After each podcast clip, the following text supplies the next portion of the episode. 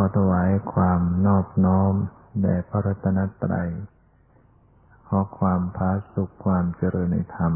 จงมีแก่ญาติสมมาปฏิบัติธรรมทั้งหลาย ต่อไปนี้จะได้ปารกธรรมะ ตามหลักคำสั่งสอนขององค์สมเด็จพระสัมมาสัมพุทธเจ้า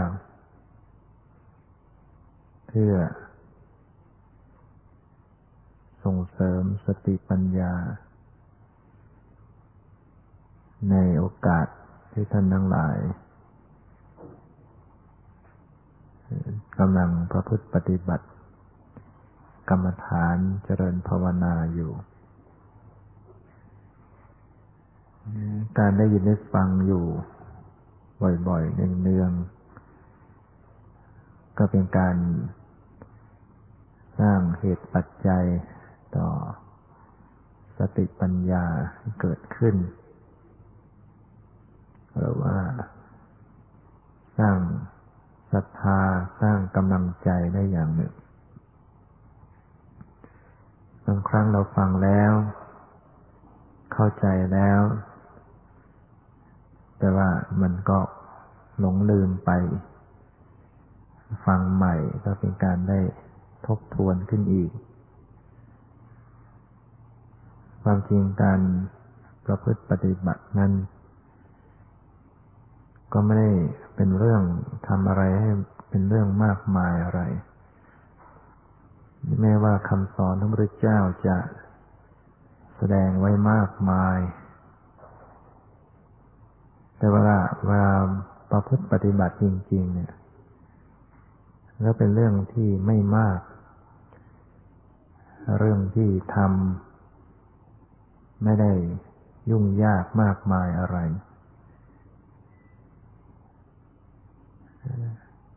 เรื่องที่ทำอยู่กับ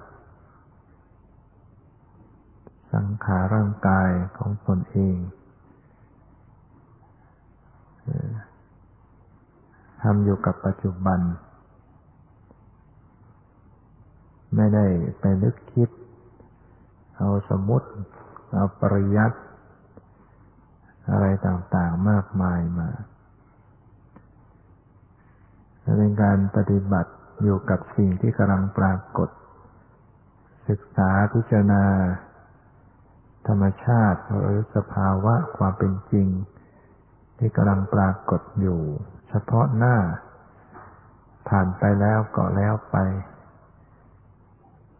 แล้วก็รู้สภาวะอันใหม่ อันใหม่ อันใหม่ เฉพาะหน้าเรื่อยไปอย่างนี้ ยิงดูๆแล้วมันก็ไม่น่าจะมีอะไรเป็นเรื่องยากเพราะว่าในเรื่องที่ดูในสิ่งที่มันมี ที่มันมีมันเป็น มันปรากฏอยู่ แล้วก็คอยระลึกรู้ไปเท่านั้นเอง ดูดูแล้วก็ไม่น่าจะยาก เรื่องที่มันเป็นเรื่องสมมุติ เรื่องที่มันไม่มีให้เห็นให้ดูเป็นเรื่องที่ต้องคิดเอานึกเอาสิมันมันน่าจะเป็นเรื่องที่ยาก การที่จะคิดเป็นเรื่องสมมุติบัญญัติต่าง ๆ เนี่ย มันต้องนึกเอาคิดเอาเพราะมันไม่ปรากฏมีอยู่เป็นอยู่จริง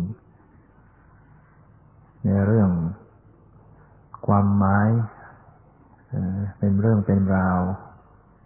เป็นชื่อเป็นภาษา เป็นกฎเกณฑ์อะไรต่าง ๆ เนี่ยมันจะต้องจะต้องใช้ความคิดความนึกเอา แต่เจริญวิปัสสนานี่มันเป็นเรื่อง ที่ไม่ได้คิดไม่ได้นึกเอา แต่เป็นการนารึกในในสิ่งที่กำลังปรากฏอยู่ สิ่งใดปรากฏก็รู้ไป ก็คือดูรูปดูนามที่กำลังปรากฏ รูปปรากฏก็รู้ นามปรากฏก็รู้ รูปดับไปแล้ว ก็แล้วไป นามดับไปแล้วก็แล้วไป ก็ดูรูปใหม่นามใหม่ ดูรูปใหม่นามใหม่อย่างนี้เรื่อยไปนะแต่ในความเป็นจริงของการปฏิบัติทั้งกลับเป็นเรื่องที่ทำไม ไม่รู้ทันทำไมไม่เห็น รูปนามทั้งนั้นที่รูปนามก็มีอยู่ปรากฏอยู่ตลอดเวลา มีรูปปรากฏต่างๆ มีนามปรากฏต่างๆ อยู่ตลอดเวลา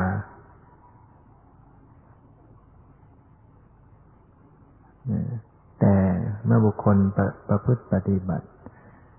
กลับไม่ค่อยรู้ ไม่เห็นไม่รู้รูปนาม จิตมัวไปเพลินไปคิด ไปนึกกับสิ่งที่มันไม่ได้ปรากฏอยู่ คือไปคิดกับเรื่องสมมุติ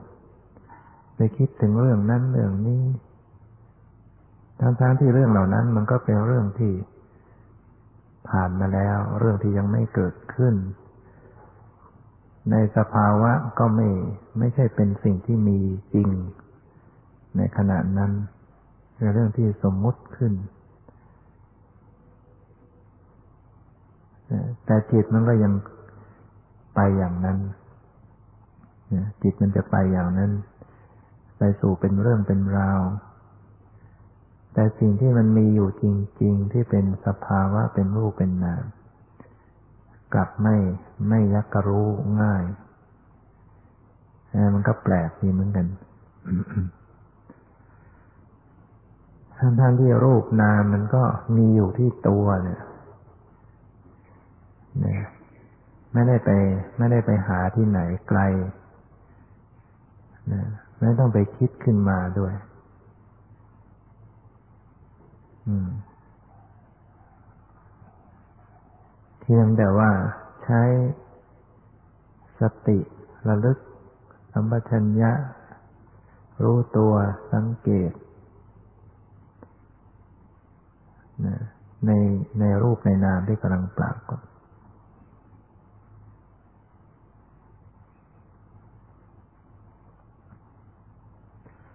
ดังนั้นก่อนอื่นก็คงต้องทำความเข้าใจลักษณะของรูป ลักษณะของนาม เพื่อจะได้หาเจอ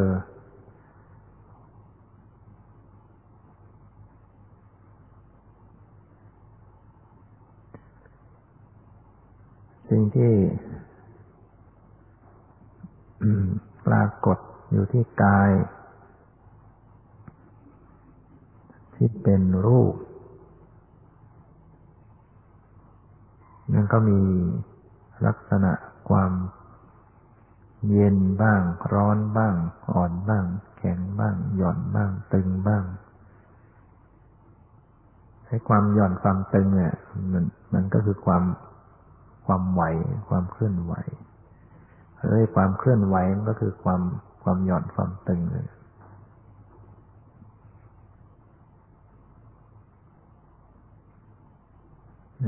เป็นเป็นเป็นรูปธรรม เป็นเป็นรูปที่มาปรากฏหรือมากระทบกับรูปกาย รูปกายประสาทนะเมื่อ รูป เย็นร้อนอ่อนแข็งหย่อนตึงกระทบ กับรูปกายนะมันก็เกิดความรู้สึกขึ้นที่กาย ให้ตัวรู้สึกนี้เป็นเป็นนาม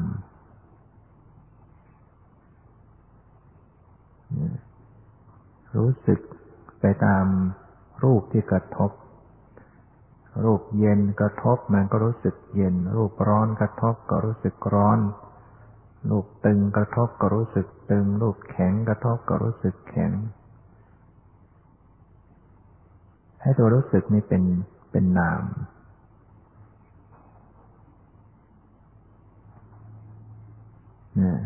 เป็นนามที่ปรากฏที่กาย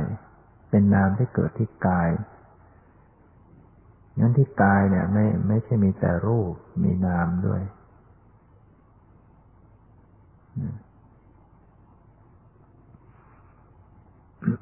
โดยโดยปริยัติก็คือว่าโดยจิตก็เป็นกายวิญญาณจิต ว่าโดยเวทนาก็เป็น สุขเวทนาหรือทุกขเวทนา เวทนาก็ประกอบกับกายวิญญาณจิต เกิดร่วมกัน ขณะที่กายวิญญาณจิตรู้สึกโหตพารมมันก็มีเวทนาเสวยอารมณ์ไปด้วยกัน คือรู้สึกไปนั่นก็เป็นนาม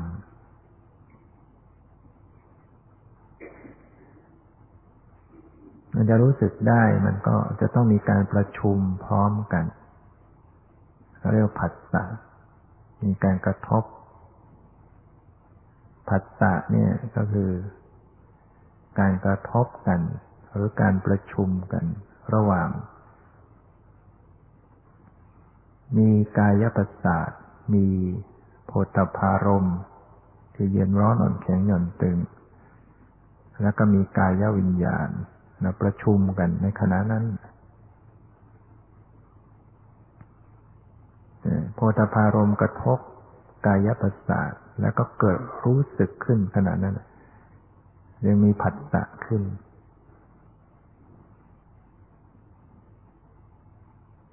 มีผัสสะก็มีเวทนาจริงๆไอ้ผัสสะมันก็ประกอบประกอบอยู่ที่กายวิญญาณ เป็นเป็นเจตสิก เกิดพร้อมกันนะเวทนาก็เกิดพร้อมกัน แต่ท่านจัด ระหว่าง เหตุปัจจัยก็คือ เอาผัสสะเป็นปัจจัยให้เกิดเวทนา แต่ที่จริงมันเกิดพร้อมกัน เพราะว่าผัสสะก็ดี เวทนาก็ดีเป็นเจตสิกเกิดร่วมกับ กายวิญญาณจิต ที่รู้สึก ขณะที่รู้สึกโผฏฐารมนั่นน่ะมันมีผัสสะมีเวทนาเกิดร่วมขณะนั้นและตัวตัวผัสตัวโผฏฐารมก็ยังกำลังปรากฏอยู่ เพราะว่า จิตที่เกิดที่กายเนี่ย มันจะรู้ได้อารมณ์ที่เป็นปัจจุบันเท่านั้น กายวิญญาณจิตเนี่ยจะรับโพธพารม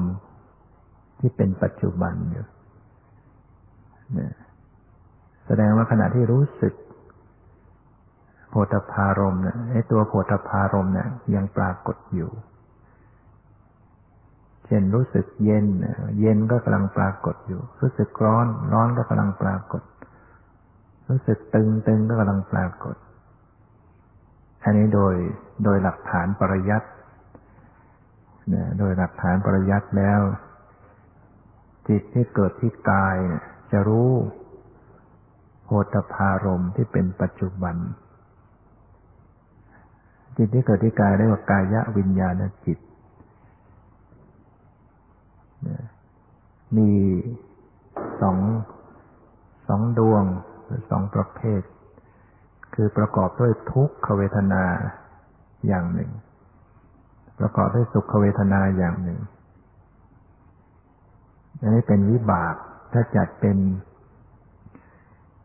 เป็นจิตประเภทไหน ก็จะบอกว่าเป็น เป็นจิตประเภทวิบากคือจิตประเภทผล ผลบุญผลบาปนั่นเอง ถ้าเป็นรู้สึก ที่ประกอบด้วยสุขเวทนาคือสบายขึ้นมา สบายกาย อันนั้นก็เป็นกุศลวิบาก คือเป็นผลของบุญ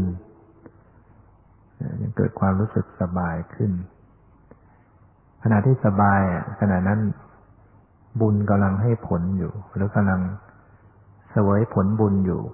เป็นขณะขณะนั้น ถ้าหากว่า กายวิญญาณจิตเกิดพร้อมด้วยทุกขเวทนาไม่สบายกาย เช่นมันปวดมันเจ็บมันเมื่อยมันไม่สบายกาย นั่นก็เรียกว่า ผลบาปกำลังปรากฏ จิตประเภทนี้เรียกว่าอากุศลวิบากเป็นผลของบาปกำลังปรากฏ นั้นจิตที่เกิดที่กายนี่ก็มีสองชนิด ผลบุญกับผลบาป คือรู้สึก สบายกับรู้สึกไม่สบาย รู้สึกสบายก็ผลบุญ รู้สึกไม่สบายก็ผลบาปนี่มันจะบาปมากบาปน้อยก็แล้วแต่ หรือบุญมากบุญน้อยก็แล้วแต่ ทุกมาก ไม่สบายมากนั่นก็แสดงว่า บาปมันก็แรง ส่งผลก็แรง บาปน้อยมันก็รู้สึกไม่สบายเล็กน้อยนะแล้วมีอยู่ตลอดเวลาที่กายนะรู้สึกนี่แหละมันเป็นของจริงที่กำลังปรากฏ ฉะนั้นการปฏิบัติเนี่ยเจริญสติระลึกขณะที่มันมีกำลังผัสสะเวลาผัสสะนั่นก็แสดงว่ามันกำลังปรากฏการธรรมชาติที่เป็นความจริงอยู่นั่นที่กล่าวแล้วทางกายเห็นว่า ในขณะที่มีการผัสสะมันจะมีกายประสาทมีโพธพารมมากระทบมีกายวิญญาณเกิดขึ้นรับรู้ มีความรู้สึกเวทนามันเกิดผัสสะก็เกิดเวทนาขึ้นขณะนั้นทำสติรู้ขณะนั้นรู้ที่กำลังเกิดผัสสะขึ้นมาเกิดรู้สึกขึ้นมา เช่นนั่งลมมันพัดมากระทบแขนแล้วรู้สึกเย็น ก็รู้รู้ตรงที่มันเย็นนี่มันกำลังผัสสะ หรือหายใจเข้า หายใจออก ลมมันเข้าไป ลมมันออกไป มันจะไปเกิดผัสสะที่หน้าอกหน้าท้องทำให้รู้สึกตึง รู้สึกหย่อนลมทำให้ตึง ลักษณะของลมมันตึง ลมหายใจออกไปก็ตึงน้อยลงก็รู้สึกหย่อน ส่วนที่ลมมากระทบกายมันรู้สึกเย็นจริงๆเย็นไม่ใช่ลม เย็นเป็นลักษณะของไฟที่มีอุณหภูมิน้อย แสดงว่าที่พัดผ่านมากระทบผิวกาย ไม่ใช่มีแต่ธาตุลม มันมีธาตุไฟอยู่ด้วยบางทีลมเราบอกลมร้อน ลมเย็นนะ หน้าร้อนเนี่ย ลมพัดมา รู้สึกกระทบรู้สึกร้อนแล้วมันมีไฟอยู่ ในบรรยากในอากาศที่ผ่านมาเมื่อมากระลมมากระทบกายแต่ว่าธาตุไฟมันมันแรงกว่า มันเด่นกว่า ก็ทำให้รู้สึก เย็นหรือร้อนแล้วมันก็มีธาตุดินด้วย ในบรรยากาศ ที่ผ่านมากระทบผิวกายนะมีธาตุดินด้วย มีทั้งดิน มีทั้งน้ำมีทั้งไฟ มีทั้งลมสี่อย่างนี้ขาดไม่ได้ ในรูปที่เล็กที่สุดเนี่ย มันจะต้องมีสี่อย่างนี้เป็นพื้นอย่างน้อย หรือว่าจริงๆแล้วมีแปดดินน้ำลมไฟ สี กลิ่นรสอาหาร ที่เรียกว่าอาวินิโพครูป รูปที่แยกจากกันไม่ได้ รูปที่เล็กที่สุดเนี่ยยังประกอบด้วยแปดชนิด แล้วเวลาพัดมากระทบกาย ถ้าเป็นธาตุดิน ดินมันมีลักษณะอย่างไร แข็งแข็งเชื้อลมที่ก็ผ่านมาแรงๆมันจะรู้สึกปะทะนะปะทะผิวกาย กระแทกนะนั่นธาตุลม แต่ว่ามัน มันดินน้อยหน่อย ในอากาศดินมันน้อยก็รู้สึกแข็งน้อย คือกระแทกนั้นไม่ไม่เจ็บอะไร แข็งน้อยแล้วบางส่วนก็รู้สึกเย็นหรือร้อน แต่ไอ้ตึงไม่ค่อยรู้สึกกระทบผิวกายนอกจากมันเข้าไปในร่างกาย มันไม่รู้จะขยายไปไหน มันก็รู้สึกตึงง่ายนะหายใจเข้าไป หรือว่าลมมันแทรกซึมไปในสรีระในส่วนต่างๆของร่างกาย ในการที่เรายกแขนงอขาเหยียดยืนเดินนั่งนอนเนี่ยทั้งลมเนี่ยลมมันไปตัวไปผลักดัน จิตตชะวายโย ลมที่เกิดจากอำนาจของจิต จิตคิดจะปรารถนาจะ เคลื่อนไหวกายเดินยืนนั่งนอนเนี่ย ก็ทำให้มีลมไปผลักดันอวัยวะต่างๆ ให้ให้เคลื่อนไหวให้ตึงให้นั่นเกรงฉะนั้นเนี่ยขณะที่เราเกรงมือเนี่ยแสดงว่าลม ลมมันไปบังคับลมให้มันทรงตัวอย่างนั้น มือก็อยู่ในสวดทรงอย่างนั้น เหมือนกับ เหมือนกับรถเครื่องจักรเครื่องยนต์เนี่ยเขาก็คงจะสร้างโดยเปรียบเทียบจากร่างกายเนี่ย เข้าใจว่าอย่างนั้นคนที่สร้างเครื่องยนต์อย่างพวกใช้ไฮดรอลิกต่างๆ เขาก็คงจะดูไปจากร่างกายของคน ที่มันอย่างรถ รถดำที่ขุดดินรถแบคโครถดำรถดำที่ยกกระบะ แล้วก็เอาลมเข้าไปเข้าไปดัน ให้มันยกให้มันเคลื่อนไหว ร่างกายนี้มันก็เคลื่อนไหวไปด้วยลม ไปผลักไปดัน ฉะนั้นถ้าหากว่าทำสติเข้าไปสังเกต มีสติมีสมาธิดี จึงจะไปจึงไปรับลักษณะของลมที่มันเคลื่อน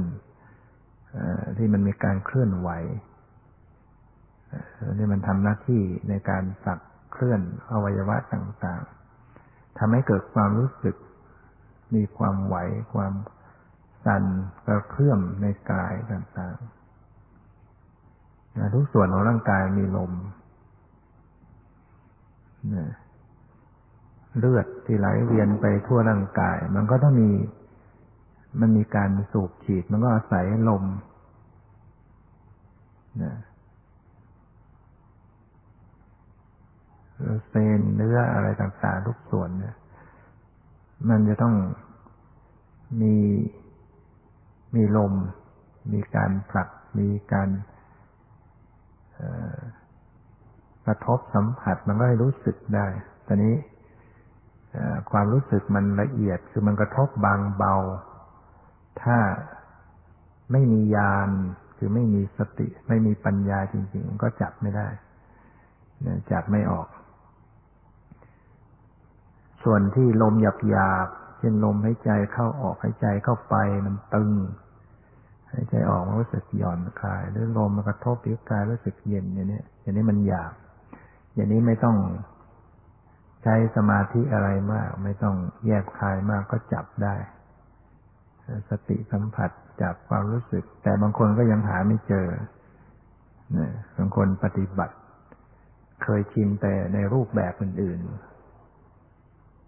เอามากำหนดให้กำหนดความรู้สึกที่กาย ความไว้ความตึงความ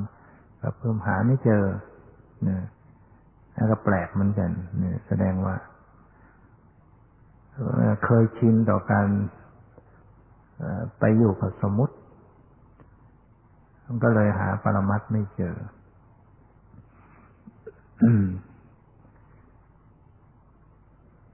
ฉะนั้นสิ่งที่เป็นปรมัต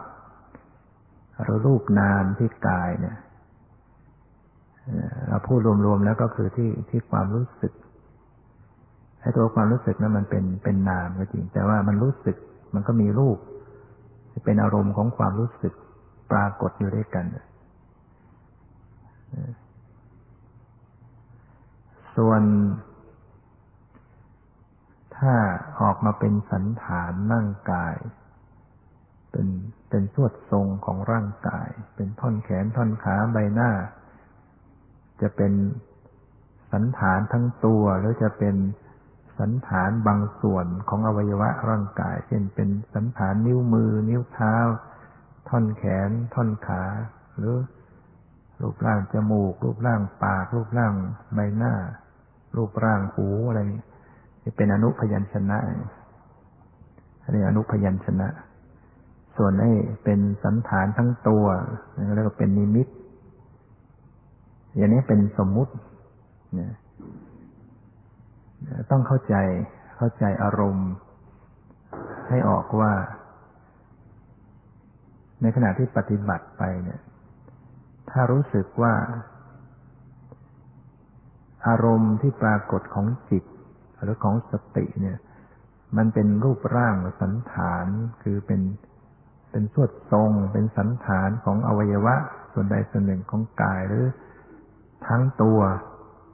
สวดทรงทั้งตัวเนี่ย ให้รู้ว่านี่คือสมมุติ อารมณ์นี้เป็นสมมุติ หรือบัญญัติ อารมณ์นี้เป็นบัญญัติเราเรียกว่าอัฏฐบัญญัติในในรูปร่างสันฐาน ส่วนปรมัตเนี่ยปรมัตจะเป็นความรู้สึก ความรู้สึกความไว้ความตึงความเย็นความร้อนความอ่อนความแข็งให้ความรู้สึกเย็นร้อนอ่อนแข็งหย่อนตึงเนี่ย ถ้ามันมาก มันก็ทุกขเวทนาก็เด่นขึ้น คือคือเป็นความไม่สบายกาย ถ้ามันพอดีพอดี มันก็เป็นสุขเวทนาเรียกว่า เวทนามันจะเด่น บางครั้งมัน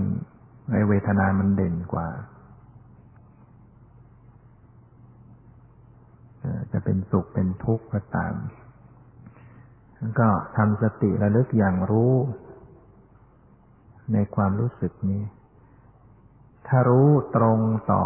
รูปนาม ได้ต่อเนื่องได้ดีมันก็ไม่ขยายออกไปเป็นสันฐานเป็นรูปร่าง ไม่ขยายออกไปสู่ความหมายเห็นว่านอกจากรูปร่างสันฐานแล้วอีกแง่หนึ่งก็คือความหมาย ความหมายว่าว่านั่งอยู่ ความหมายว่ายืนว่าก้าวไป ความหมายว่านอน หรือความหมายว่ามันเข้าไปมันออกมา มันสูง มันใหญ่ มันเล็ก อย่างนี้คือความหมายก็เป็นสมมุติเหมือนกัน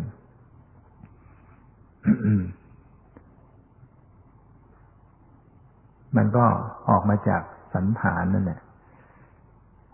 จะออกมาจากสันฐาน เกิดสันฐานขึ้นมาก็ก็บอกได้ว่า บอกความหมายได้ว่ามันคือ คือความหมายว่าอย่างไร สันฐานของกายอย่างนี้อย่างนี้ก็บอกความหมายว่านั่ง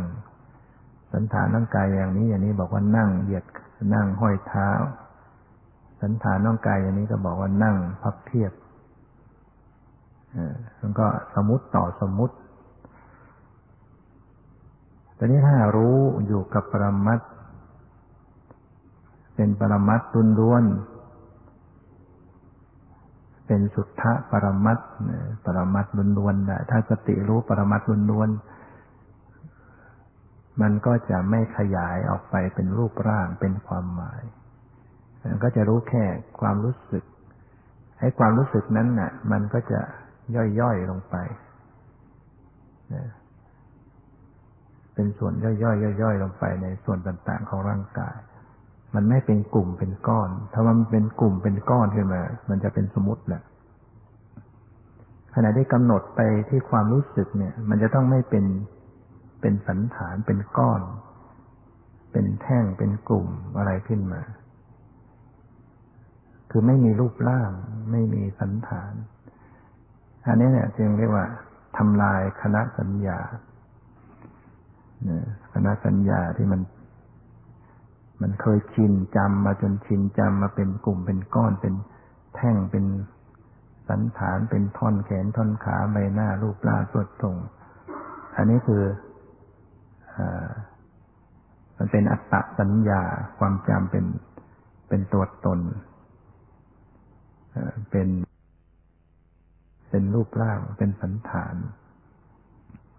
อันนี้ถ้ากำหนดจดสภาวะปรมัตไปจับความรู้สึก ที่มันย่อยย่อยย่อยลงไปเนี่ย มันไม่สร้างสมมุติ มันก็คณะสัญญามันก็แตกออก ไม่มี ไม่มีสันฐานก็ไม่มีอัตตาตัวตน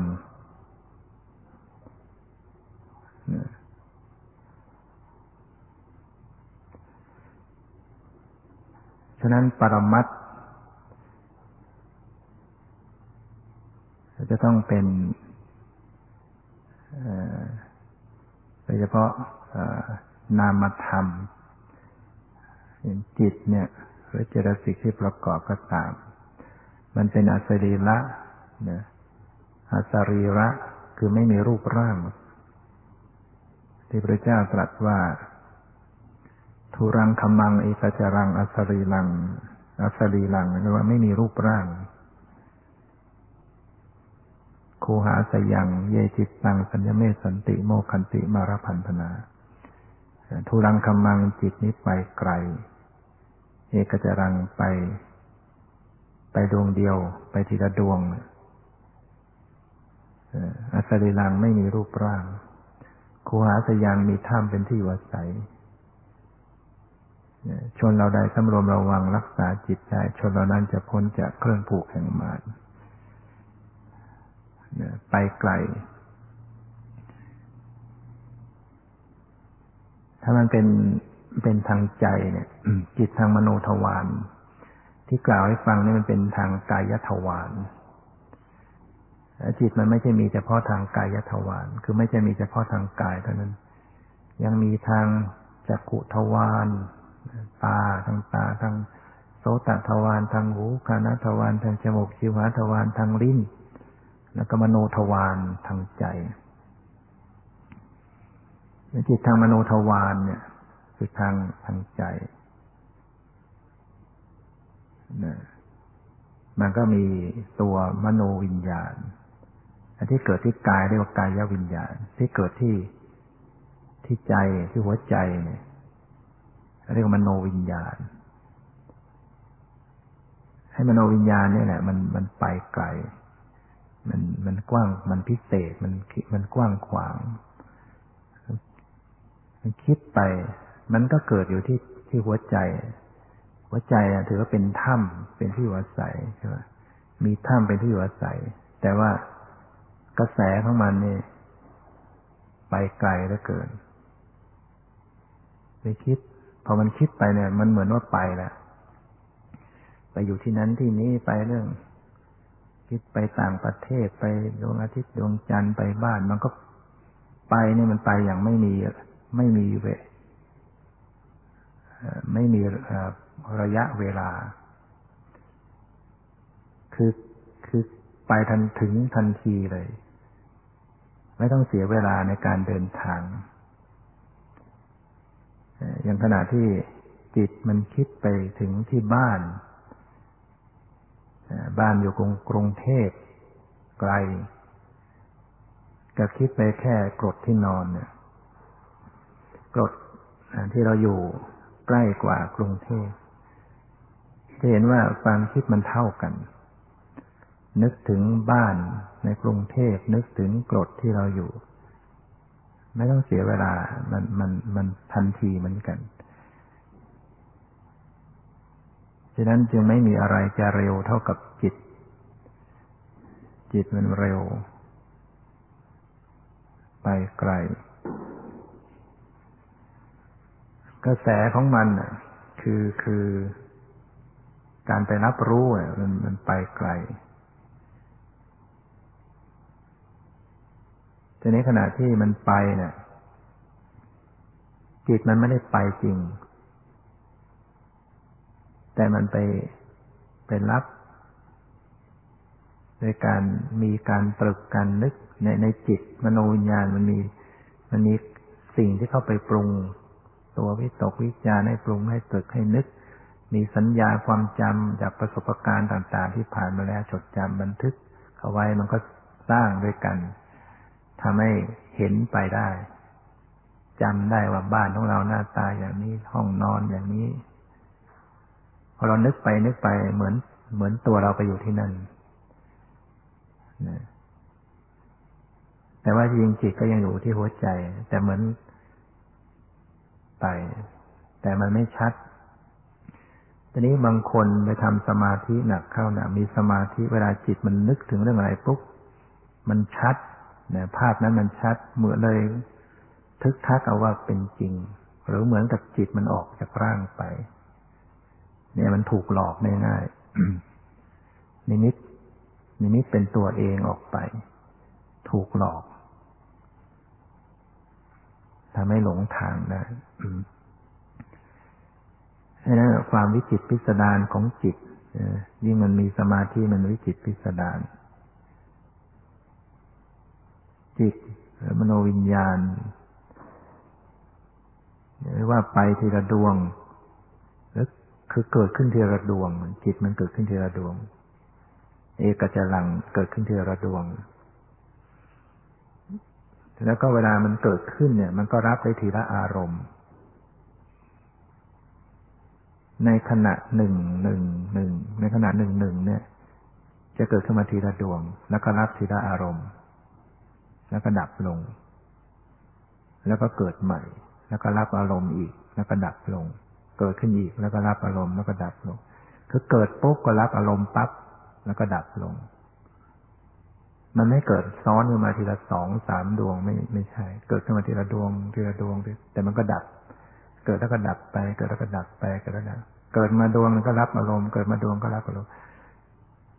อารมณ์นั้นมันก็เปลี่ยนแปลงไปบางทีมันเกิดขึ้นมารับเสียงได้ยินเนี่ยได้ยินเนี่ยคือจิตบางทีมันเกิดมารับกลิ่นรู้กลิ่นขึ้นบางทีมากลับ มาเกิดรับที่กายรู้สึกเย็นร้อน เย็นก็รับได้อย่างหนึ่ง รู้สึกร้อนมันก็คนละดวงนะรู้สึกตึงมันก็อีกดวงหนึ่ง รู้สึกไหวก็อีกดวง มันคนละดวงกันแต่มันเกิดที่กายหลายๆขณะหรือว่าบางทีไปรับเรื่องนั้น รับเรื่องนี้นะก็เป็นดวงดวงดวงดวงดวงไป กว่ามันจะเป็นเรื่องราวให้รู้เรื่องรู้ราวเนี่ยมันจะต้องเกิดขึ้นหลายจำนวนมาก แต่มันเร็ว ความเร็ว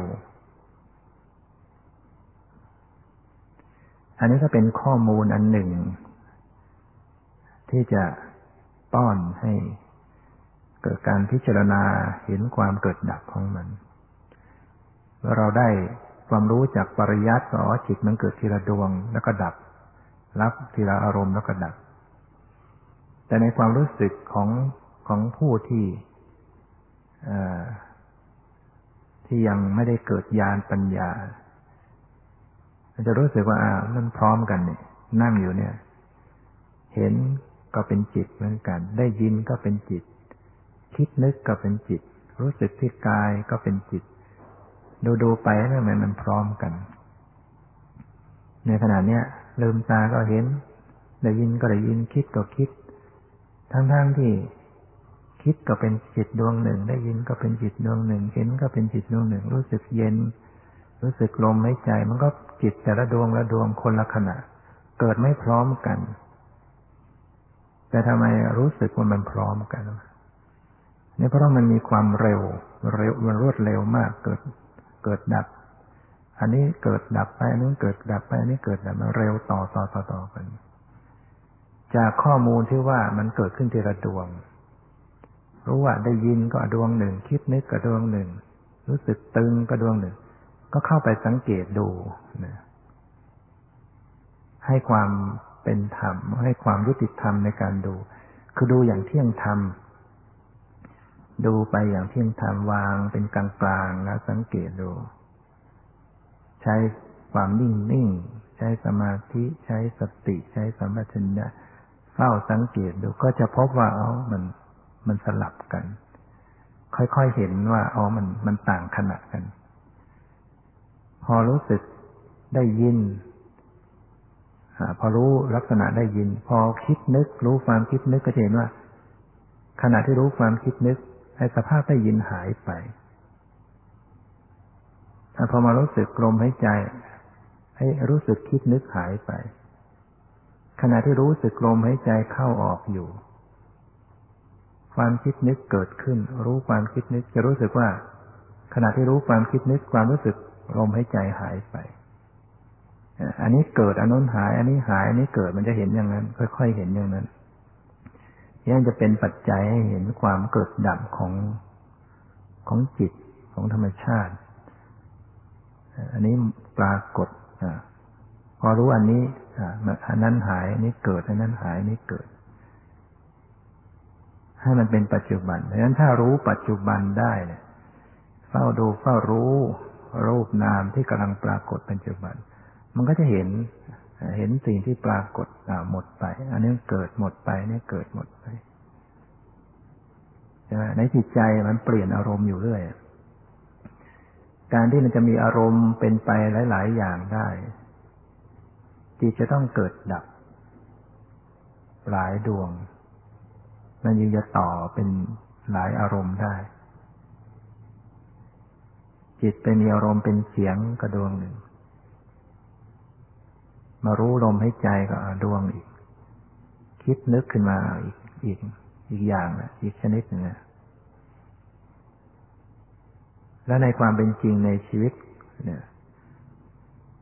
มันมีการรู้อยู่อารมณ์เดียวไหมวันวันหนึ่ง ไม่มีมันไปเรื่อยเลยนะเดี๋ยวเห็น เดี๋ยวได้ยิน เดี๋ยวคิดนึก การปฏิบัติก็มามาเฝ้าดูเฝ้ารู้เฝ้าติดตาม ธรรมชาติอย่างนี้เนี่ย ความเป็นจริงของของธรรมชาติเนี่ย ไม่ได้ไปทำอะไรขึ้นมา ความเป็นจริงเขามีอยู่อย่างนี้แหละจิตเขาเกิดดับหมุนเวียนสลับสับเปลี่ยนในการรับอารมณ์อยู่ ก็ดูอย่างดูอย่างรู้ลงไป ให้เห็นตามความเป็นจริง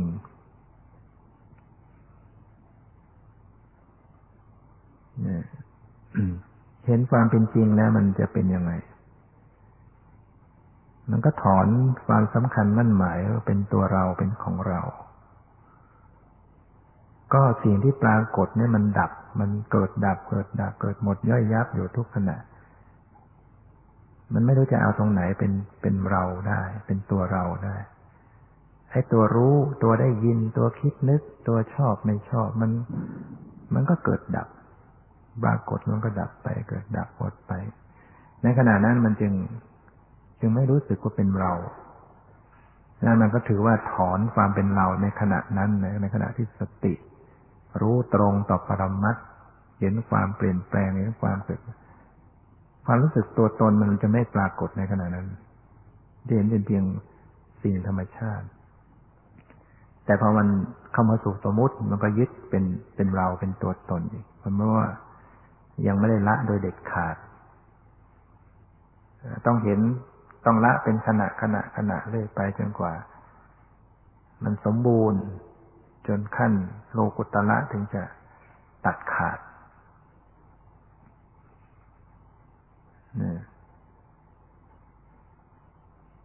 เนี่ยความเป็นจริงเป็นอย่างนี้แต่ว่า การปฏิบัติมันกับกับเห็นยาก ทั้งๆทที่มันก็มีอยู่เป็นอยู่จริง ๆ อย่างนี้ แต่ไม่เห็นมัน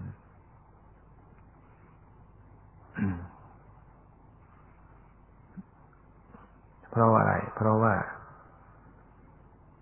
สติสัมปชัญญะที่จะมาคอยติดตามดูคอยรู้เท่าทัน มันไม่อยู่ มันไม่ค่อยมีสติที่จะระลึกรู้ ไม่มีสัมปชัญญะที่จะคอยสังเกตคอยรู้อยู่กับความเป็นจริงอย่างนี้ มันคอยจะไหลไปรู้สมมุติจิตมันคอยจะสร้างปรุงแต่งไปสมมุติเป็นเรื่องเป็นราวเป็นชื่อเป็นภาษาเป็นคนสัตว์มันไปอย่างนี้อยู่เรื่อยก็จำเป็นที่จะต้องมาฝึกหัดจะมาฝึกให้จิตเนี่ยมันให้มันเฝ้าอยู่กับปรมัตไว้ พยายามจะรู้กับปรมัตไว้ รูปนามไว้ แต่นี้ในการฝึกหัดประพฤติปฏิบัติ บางคนก็จะทำได้ในกำหนดเข้าไปรับรู้ปรมัตเลย แต่บางคนก็ก็ทำไม่ได้ ยังไม่มีปัญญาพอที่จะระลึกตรงต่อปรมัตก็จำเป็นต้องมีรูปแบบของการปฏิบัติ จึงเกิดรูปแบบของการปฏิบัติเพื่อเพื่อกูลต่อ ต่อผู้ที่มีอินทรีย์บารมียังไม่แก่กล้ามา ก็ต้องตายลำดับตายขั้นตอนมาเริ่มต้นจากการสมมุติ จากการเพ่งสมมุติ เพ่งบัญญัติมาก่อน เพราะว่าเรื่องของบัญญัติอารมณ์นั้นปุถุชนนั้นเคยชินอยู่แล้ว ชินอยู่กับสมุติก็เอาสมุตินั่นเนี่ยมาใช้ประโยชน์ให้เป็นกรรมฐานเสียแต่ว่าก็ต้องเลือกสมุติไม่ใช่เอาสมุติอย่างอื่น สมุติที่เป็นเรื่องราวนอกตัวอะไรออกไปอย่างนั้น อย่างนั้นไม่เอา เอาสมุติที่มันชิดชิดเข้ามาที่ปรมัตก็คือ สมุติที่กายเนี่ย อย่างเพ่งเข้ามาที่กาย แม้ว่าจะเพ่งอยู่ในรูปร่างสันฐานของกาย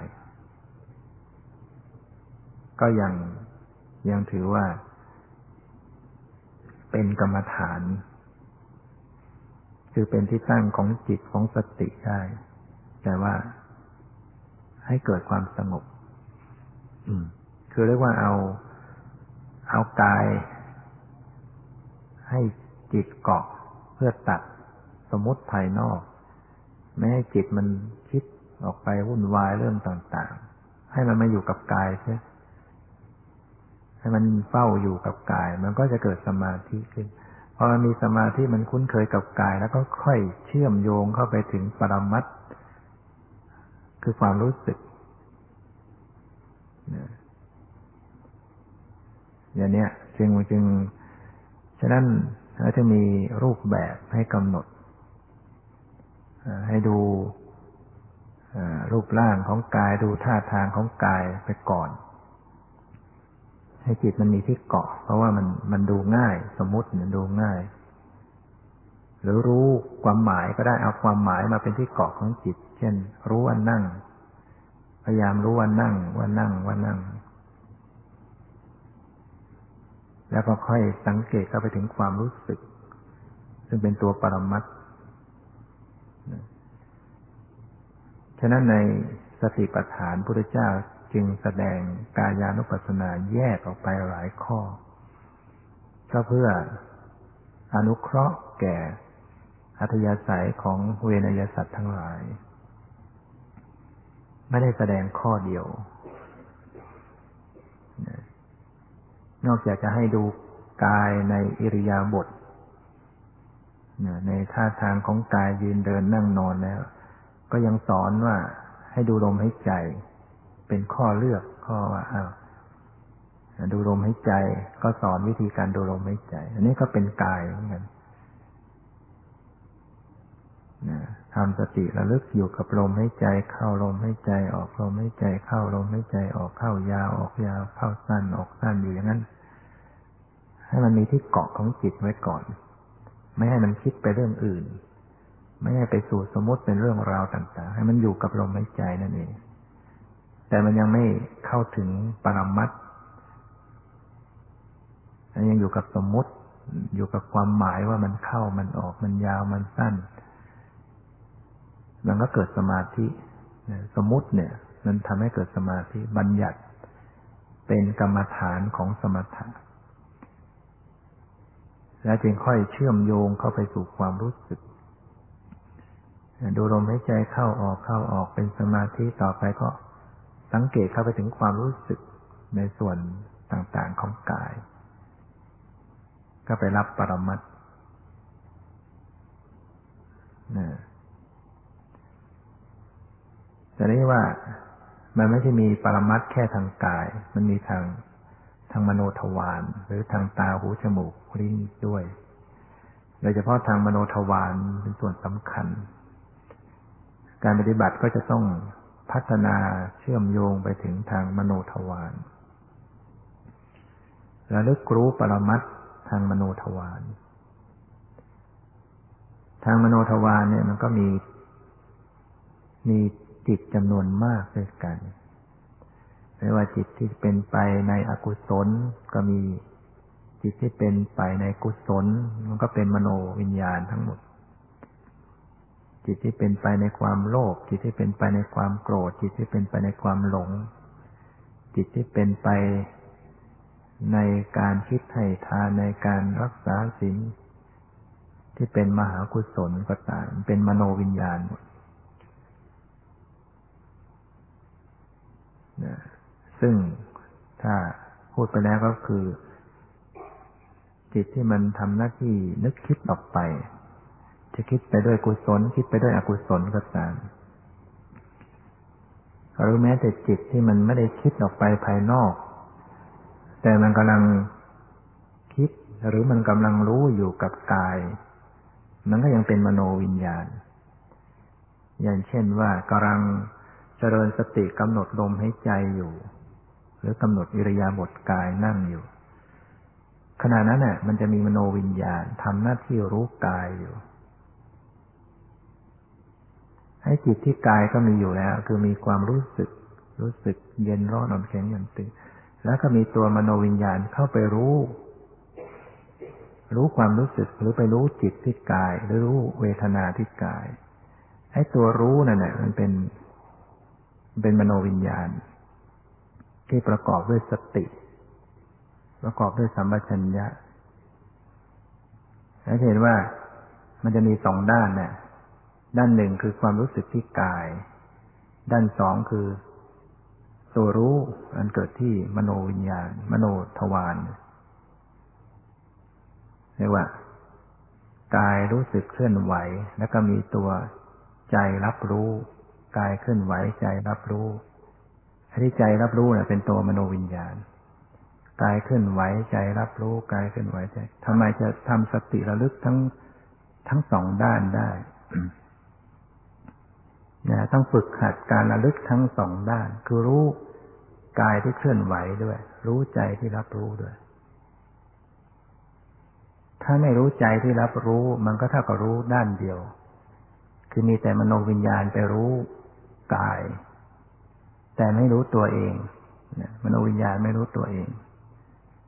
ต้องฝึกการรู้ทั้งสองด้าน มีสติสมัชัญญะรู้ความรู้สึกที่กาย แล้วก็รู้ตัวรู้หรือตัวความรู้สึกในจิตใจด้วย มันก็จะเท่ากับว่า รู้ทั้งส่วนที่กายแล้วก็ส่วนที่จิตใจ ทำให้ครอบคลุมไปในสติปัฏฐานทั้งสี่ไปรู้ที่มโนวิญญาณมันก็ไปถึงจิตถึงธรรมแล้วไอ้ตัวรู้รู้รู้รับรู้มันเป็นลักษณะของจิตไอ้ส่วนอาการในตัวรู้บางทีมันรู้พร้อมด้วย สงบสบาย หรือรู้พร้อมด้วยความไม่สงบ รู้ด้วยความชอบไม่ชอบ ทำสติเข้าไปสังเกตลักษณะที่มันรู้สึกชอบไม่ชอบสงบไม่สงบ มันก็จะไปอยู่ในข้อธรรมานุปัสสนาสติปัฏฐานได้อีกนี่การปฏิบัติจึงจึงต้องปฏิบัติสติปัฏฐานทั้งสี่กายเวทนาจิตธรรมกายก็ลมหายใจอิริยาบถเวทนาความรู้สึก จิตเป็นตัวรู้ธรรมก็คืออาการในจิต มีความชอบบ้างไม่ชอบบ้างสงบบ้างไม่สงบบ้างนี่คือที่โคจรของสติในลักษณะการเจริญวิปัสสนาจะต้องมีปัญญาเข้าใจที่โคจรไปของสติว่าสติจะต้อง โคจรไปที่ใดบ้างที่มันถูกต้อง ก็คือปรมัตเป็นที่โคจรของสติในลักษณะของเจริญวิปัสสนา ถ้าเรามีความเข้าใจอย่างนี้ก็เรียกว่า มีโคจระสัมปชัญญะมีความรู้ความเข้าใจในเรื่องที่โคจรไปของสติ หรือว่าของปัญญา ของของความรู้ คือไอ้ที่เป็นปรมัตถ์นั่นแหละเป็นที่ที่ไปของสติของปัญญา สติธรรมชัญญาจะต้องระลึกหรือสังเกตอยู่กับปรมัตถ์ถ้าตกไปจากปรมัตถ์ก็ตกจากทางของวิปัสสนา วิปัสสนานั้นคือความรู้แจ้งเห็นจริงดังนั้นสติจะต้องคงอยู่รู้อยู่กับปรมัตถ์ คือรูปนามที่กายที่ใจ ถ้ามันออกไปสู่สมมุติเป็นรูปร่างสันฐานเป็นความหมาย หรือเป็นชื่อเป็นภาษา อันนั้น ไม่ใช่ที่ไปละเป็นสมมุติแหละไม่ใช่เป็นที่ไปของวิปัสสนา แต่มันเป็นที่ไปของสมถะได้ รูปร่างสันฐานก็ดีความหมายก็ดี หรือแม้แต่ชื่อภาษาเนี่ยบางส่วนก็เป็นกรรมฐาน เป็นที่ไปของสติของสมถะคือให้เกิดความสงบได้ เช่นเราเพ่งรูปร่าง เพ่งความหมายลมหายใจเข้าออกหรือ นึกถึงพุทโธธรรมโมสังโฆที่เป็นชื่อภาษาก็ทำให้เกิดความสงบ แต่ถ้าที่ไปของสติของปัญญาเพื่อเพื่อให้เกิดวิปัสสนานั้นต้องเป็นปรมัต นะคือรูปนาม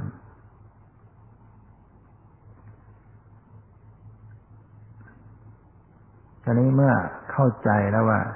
ที่โคจรที่ไปของสติของสัมปชัญญะมันมันมีลักษณะมันมีอะไรบ้าง อีกส่วนหนึ่งที่เราจะต้องเข้าใจในการปฏิบัติ คือเวลาทำสติสมัชัญญะที่แล่นไปในอารมณ์ที่เป็นปรมัตไม่ใช่ไปแบบ แบบยึด แบบอยากไปแบบอยากได้ แบบยึดจะเอาให้ได้ เอาให้ได้ อย่างนี้มันก็ไม่ถูกต้อง มันต้องไปอย่างอย่างถูกต้องด้วย ไปอย่างปกติ ไปอย่างเป็นกลาง คือจะต้องไม่ติดฝั่งความยินดี ฟังความยินร้าย ไม่ติดฝั่งซ้ายฝั่งขวาความยินดีร้ายให้มันอยู่เหมือนรู้อย่างเป็นกลางนะคือระลึกรู้ตรงต่อปรมัตแต่รู้อย่างอย่างพอดี รู้อย่างไม่อยากได้ รู้อย่างไม่ยึดนั่นก็คือการรู้จักปล่อยวางในตัวนั่นแหละมันรู้ปล่อยอยู่ รู้ปล่อยอยู่ แล้วก็จะเข้าลักษณะที่หรือว่าเข้าไปอยู่ในข้อของความเข้าใจที่เป็นการวางความเหมาะสม วางท่าทีของสติสัมปชัญญะ หรือว่าทั้งร่างกายด้วยก็ตาม ให้มันเหมาะสม มันก็จะเป็นสัพพยะสัมปชัญญะมีความเข้าใจในการที่จะรู้จักความเหมาะสม ของการวางท่าทีของสติสัมปชัญญะของร่างกาย ให้มันพอเหมาะเอื้ออำนวยต่อ สติปัญญา ถ้าเราเพ่งเกินไป มันก็ไปเคร่งตึง ไปกดข่มไปบังสภาวะ ถ้าเราเผลอเกินไป ไม่ใส่ใจไม่สังเกตมันก็เลอะเลือนล่องลอย ไม่ได้ความเป็นกลางนะแล้วก็จะต้องมีปัญญาในส่วนของการออกจากสมมุติ บางครั้งมันการปฏิบัติไม่ใช่ว่าจะอยู่กับปรมัตตลอดเวลา มันมันตกไปสู่สมมุติ มันก็จะไปสู่สมมุติเผลอไม่ได้ไปสมมุติ แต่เมื่ออยู่กับสมมุติก็รู้ว่านี่คือสมมุติ และข้อสำคัญคือมันปล่อยจากสมมุติเข้ามาสู่ปรมัตได้ ปัญหาผู้ปฏิบัติคือออกจากสมมุติเข้าสู่ปรมัตไม่ได้เป็นปัญหาดังนั้นจุดนี้ต้องมีปัญญาคือมีความเข้าใจในการที่จะปล่อยจากสมมุติเข้าสู่ปรมัตอันนี้ก็ไปเข้าในข้อ อสัมโมหะสัมปชัญญะ ความไม่หลงอารมณ์นะมีความเข้าใจในการไม่หลงอารมณ์ ขณะที่ไปตกอยู่กับอารมณ์ที่เป็นสมุติ ก็ออกจากสมมุติเข้ามาสู่ปรมัตได้ อย่างบางคนปฏิบัติไปเนี่ยกำหนดไปกำหนดไปจิตมีสมาธิ